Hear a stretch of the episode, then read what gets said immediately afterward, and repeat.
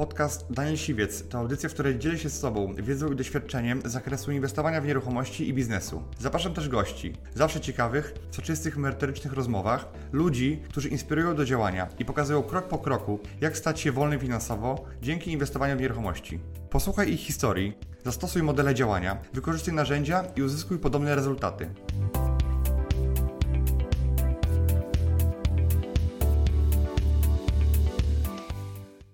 Sam będę prawnikiem, sam będę notariuszem, sam będę ekipą remontową, sam będę pośrednikiem. I się okazało później, że ta wartość nie była okazją. Ludzie mówią zadatek, myślą zaliczka, mówią zaliczka, myślą zadatek. A się okazało, że dany blok, dana, dana nieruchomość to było takie brzydkie kaczątko w pięknej dzielnicy. Najczęstsze błędy przy zakupach nieruchomości popełniane przez prywatne osoby, ale też inwestycyjnie.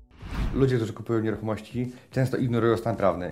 Nie sprawdzają księgi wieczystej, nie sprawdzają podstawy nabycia, nie wiedzą co kupują. Idą do notariusza i notariusz im mówi, czy, pyta się, czy wiedzą co kupują, a oni czasem mówią, no nie, nie rozumieją. Czyli po prostu są zbyt dużymi ignorantami, y, ufają, że wszystko jest dobrze, zamiast mieć pewność i sami to sprawdzić. Dwa. Brak weryfikacji zdolności kredytowej. Często się widzę takie sytuacje, że ludzie chcą kupić mieszkanie, ludzie rezerwują mieszkanie, ludzie wpłacają pieniądze na mieszkanie, a później się okazuje, że nie wiedzą, jaką mają zdolność kredytową, bo im się wydaje, że zarabiają dobrze i ich na to stać. Dlatego w pierwszej kolejności powinniście iść do banku i wstępnie chociażby nawet zweryfikować niezobowiązująco, bo żaden bank nie podpisze Wam e, promesy na to, że choćby nie wiem co, da Wam kredyt na daną nieruchomość. Polsce niestety tak nie działa. Można tylko wstępnie zorientować się, czy jeżeli spełnimy pewne warunki, jest szansa, duża szansa na kredyt. Natomiast żaden bank nie powinien podpisać deklaracji, umowy, zanim jeszcze taką nieruchomość kupisz. Niestety trzeba ku najpierw mieszkanie kupić, dopiero wtedy można formalnie złożyć wniosek o kredyt. Jeżeli będziesz działał dwutorowo, to oszczędzisz czas swój, ale też i osób, które będą Ci pomagały, jak pośrednik czy sprzedawca. Tak, bo nikt nie chce podpisać umowy z osobą, która nie wie, czy będzie miał kredyt, bądź tego kredytu wie, że nie otrzyma. Kolejny błąd to oczywiste błędy negocjacyjne, czyli przede wszystkim atakowanie sprzedającego, myśląc, że jeżeli e, go zaatakujemy, to on przez to zmniejszy nam cenę, a na życie pokazuje totalnie coś innego. Dwa, to jest brak analizy potrzeb y, właściciela. Wtedy nie jesteśmy w stanie y, zaproponować mu oferty, która dotrze do niego bezpośrednio. Kolejna rzecz przy negocjacjach to składanie oferty w pierwszej kolejności, zanim nie wybadamy jego prawdziwych oczekiwań i jego granicy. Czyli składamy ofertę mimo tego wyższą, mimo tego, że właściciel był w stanie przyjąć niższą. I przy negocjacjach często proszą o upust, proszą o rabat, proszą o zmniejszenie ceny, a to jest mm, odbierane przez właścicieli jako oddawanie, dawanie prezentów. Dlatego jak ja negocjuję, to ja zawsze składam oferty i to ja daję odpowiednią ofertę i daję pieniądze, oczywiście niższe, nie prosząc o zmniejszenie ceny, która jest pierwotna. Czwarty błąd. Pobieżna analiza nieruchomości. Ludzie patrzą czasami na mapy Google i widzą odległość od centrum albo widzą dzielnicę i wsadzają mm, daną nieruchomość w daną dzielnicę i mówią, to na pewno jest to, dlatego kupuję zdalnie przez internet, a widziałem niejednokrotnie takie sytuacje, że ktoś nie obejrzał nieruchomości albo zobaczył zbyt słabo, zbyt słabo zrobił analizę, wsadził daną nieruchomość do jednego worka dzielnicy, a się okazało, że dany blok, dana, dana nieruchomość to było takie brzydkie kaczątko w pięknej dzielnicy.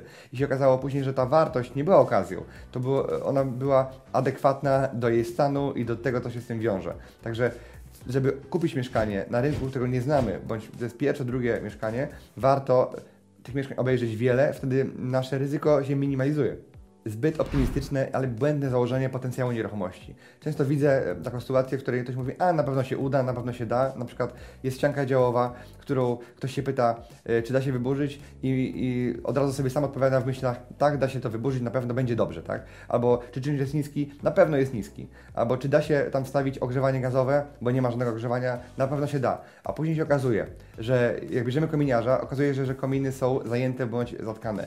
E, spółdzielna wspólnota nie wyraża zgody na to, żeby po elewacji poszła rura, więc jest wiele problemów, w których ludzie myślą bardzo optymistycznie, a nie sprawdzą wcześniej przed zakupem, a później mają problem. Kolejnym błędem jest kredytowanie się pod korek. Czyli biorą zbyt duży kredyt na swoje możliwości, czyli biorą po prostu na maksa E, I teraz czas pokazuje, że jeżeli ktoś nie ma tego buforu i zwiększa mu się rata, naprawdę musi swój pas dużo bardziej mocniej zacisnąć. Więc ja e, jestem zwolennikiem kredytów, ale takich kredytów optymalnych.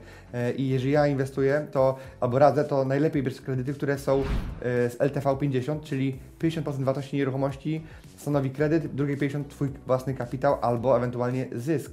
Y, który wygenerowałeś kupując to mieszkanie dużo taniej. Kolejnym błędem jest pomylenie zadatku z zaliczką. Zaliczkę z zadatkiem. Ludzie mówią zadatek, myślą zaliczka. Mówią zaliczka, myślą zadatek. Y, czasem jest tak, że piszą zadatek, a wydaje mi się, że to jest zaliczka. Nie rozumiem tych pojęć i warto to sobie y, sprawdzić dokładnie. Dla mnie jedynym zabezpieczeniem umowy dla obu stron transakcji jest zadatek. Zaliczka, bardzo rzadko ją stosuję, praktycznie wcale, bo ona nie daje mi gwarancji, że ktoś to mieszkanie kupi ode mnie, albo że ja dając ją że de facto y, kupię to mieszkanie na, na końcu od niego. Więc ja w 99% przypadków stosuję zadatek i przestrzegam, bo ludzie często pytając mnie, co lepiej, co się opłaca, co mam podpisać, nie widzę, że nie mają pojęcia, y, a zdarzało mi się sytuację, że ludzie chcieli zaliczkę, ale myśleli, że to jest zadatek, więc pamiętajcie o tym, sprawdźcie to niedoszacowanie kosztów transakcyjnych bądź kosztów remontu. Czasami widzę, że ludzie nie mają pojęcia, że muszą zapłacić za notariusza, e, że muszą zapłacić podatek PCC przy zakupie mieszkania, czyli 2% od kwoty 300 tysięcy to jest dodatkowe 6 tysięcy złotych. Widzę, że nie, nie, wiedzą, że muszą czasami zapłacić pośrednikowi i jak pośrednik mówi, że mają mu zapłacić, to widzą wielkie oczy. Albo on tego nie dogadał, albo oni nie byli na to przygotowani. E, widzę też, że wydaje mi się, że zrobił remont e, po taniości, a później się okazuje, że remont kosztuje drugie tyle, co sobie zaplanowali. Także dobrze doszacowujcie koszty transakcyjne. Jest wiele na ten temat materiałów. Kolejny błąd, zrobię wszystko sam. Sam będę prawnikiem, sam będę notariuszem, sam będę ekipą remontową, sam będę pośrednikiem. Wiele osób się wydaje, że sami zrobią wszystko lepiej, najlepiej się tym znają, a jak coś nie wiedzą, nie wiedzą to sobie sprawdzą w Google'ach. A prawda jest taka, że e, dobry prawnik, dobry pośrednik czy do, dobry notariusz, e, który Wam sprawdzi, poradzi i e, przygotuje za Was wiele rzeczy, oszczędzi Wam problemów. Tak samo e, dobra ekipa remontowa zrobi e, remont dużo szybciej, dużo taniej niekiedy niż Ty sam ze szwagrem. Sorry, lepiej to oddelegować. Kolejnym błędem jest zła intencja zakupowa. Wiele osób kupuje mieszkania na przykład na wynajem. W przyszłości y, to mieszkanie ma być dla ich dzieci albo być dla, dla nich, czyli y, tak naprawdę kupują mieszkanie w jakimś celu, ale tymczasowo y, okazuje się, że ono będzie wynajmowane. A później się okazuje, że takie mieszkanie jest wynajmowane 5, 10, 15 lat i tak naprawdę było kupione w, w jakichś potrzebach, natomiast ono się nie nadaje do wynajmu albo jest nieadekwatne do wynajmu. Albo ktoś mówi, kupię sobie teraz mieszkanie, kiedyś wrócę z zagranicy na emeryturę i to mieszkanie będzie moje. Teraz, jak wrócisz z zagranicy na emeryturę za 5, 10, 20 lat, to się później będzie okazywało, że to mieszkanie będzie w lokalizacji, w której ty nie chcesz mieszkać, będzie w układzie, w metrażu, na piętrze, na której ty nie będziesz chciał mieszkać. Dlatego, jeżeli kupujesz mieszkanie i wiesz, że w perspektywie 5, 10, 20 lat ono będzie na przykład wynajmowane, to kup idealne mieszkanie na wynajem, które będzie można później łatwo sprzedać, łatwo też wynająć i jeżeli wrócisz do tej Polski, jeżeli będziesz chciał dać dziecku mieszkanie, nieruchomości, pieniądze, to je później upłynnisz i kupisz to, co w danym czasie, za te parę, paręnaście lat będzie adekwatne dla celu, który, o którym dzisiaj dopiero myślisz. Bo może się okaże, że nigdy do tej Polski nie wrócisz. Nigdy temu dziecku nie dasz mieszkania w tym mieście, bo dziecko powie, że chce studiować gdzie indziej. Chce mieszkać gdzie indziej. Dlatego kup dzisiaj pod to, co będziesz robił, a na przykład może to być wynajem, a nie pod przyszłe swoje potrzeby. Ostatnim błędem jest kupowanie pod wpływem emocji, czyli ludzie często kupują mieszkanie, które im się spodoba, zobaczą coś fajnego, będzie fajny sprzedawca, albo też mają za małe doświadczenie i obejrzą tylko jedno, dwa mieszkania i spośród tego wybierają. Natomiast, żeby dobrze widzieć cały horyzont i perspektywę, co jest na rynku i co ile powinno kosztować, powinniście zobaczyć tych mieszkań wiele. Jak ktoś kupuje prywatnie, to przynajmniej 20 mieszkań uważam, że powinien obejrzeć. Wtedy dopiero ma szeroką perspektywę i widzi dokładnie, co jest na rynku. Jeżeli czujesz, że brakuje Ci wiedzy na temat y, podstaw inwestowania, to ja stworzyłem kurs Fundamenty Inwestora dla przyszłych inwestorów, którzy chcieliby zbudować pewien fundament pod y, przyszłe zakupy. Jest link poniżej, możecie sobie kupić. Dzięki. Dziękuję Ci, że wysłuchałeś do końca. Jeśli ten podcast był dla Ciebie interesujący, zapraszam do słuchania kolejnych odcinków. A jeśli chcesz jako pierwszy otrzymywać powiadomienia o nowych odcinkach, subskrybuj mój podcast.